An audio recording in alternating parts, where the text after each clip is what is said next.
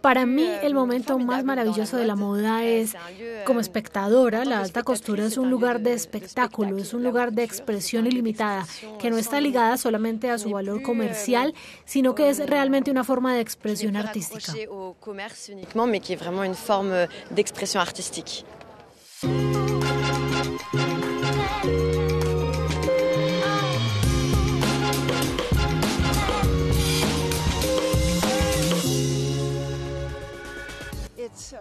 Nunca había sido así de excepcional. La artesanía involucrada es tan exquisita, lleva tantas horas y creo que esencialmente en estos tiempos, saliendo del COVID, es importante poder celebrar ese tipo de trabajo que hizo la gente y su contribución. Saben, cuando vengo a un desfile en Francia, siento que estoy llegando al corazón de Francia. Y además, María Grazia siempre subraya ese mensaje. Creo que va a hablar de Ucrania, así que me hace mucha ilusión estar aquí, formar parte de eso.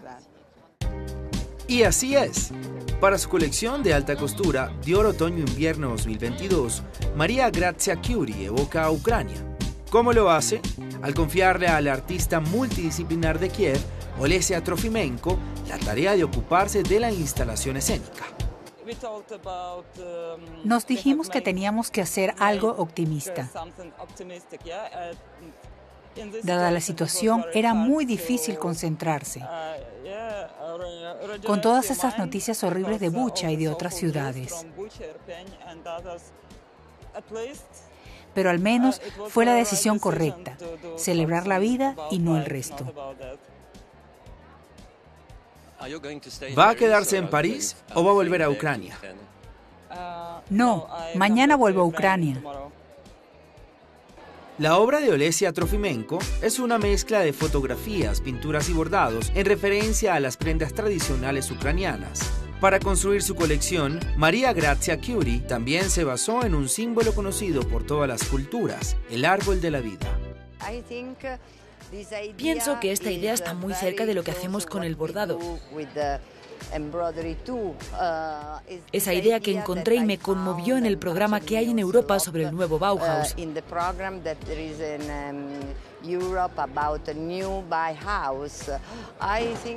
Creo que mezclar todos los diferentes conocimientos es posible en la costura, ¿no? Es muy experimental. Hicimos otros vestidos con detalles que probablemente no son muy visibles en la pasarela, pero donde renovamos el viejo smock, pero no se hace cosiendo, sino con la técnica del miñón.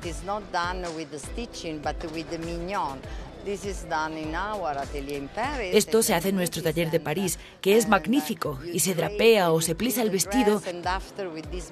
Y después, con el miñón, se tienen que hacer todos los pequeños agujeros para hacer el smock. Está entre la construcción y el bordado también. La costura es un territorio donde puedes experimentar lo que quieras y eso es magnífico. Estuvo hermoso, estuvo muy hermoso. Innovar, aguantar a toda la costa en tiempos de crisis, se expresa de forma diferente según la casa. Jean-Paul Gaultier no está activo desde enero 2020, pero sus talleres, ahora dirigidos por el grupo español Puig, siguen produciendo en asociación con diseñadores externos, encargados de interpretar el ADN.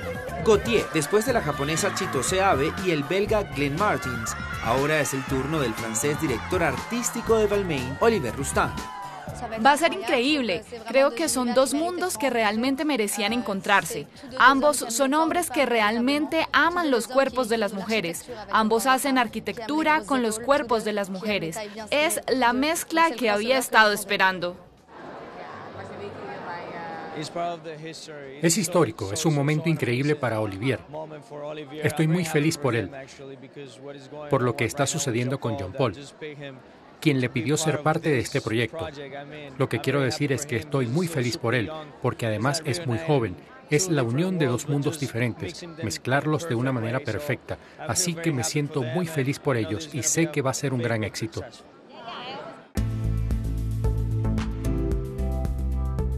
Creo que hoy fue una carta de amor y respeto por todo lo que él hizo. Era un monólogo en el que yo le hablaba a él, porque Jean-Paul no quería influenciarme en mi colección, pero era yo quien intentaba hablar con él y decirme qué pensaría él de esta colección. ¿Hubo algo particularmente difícil?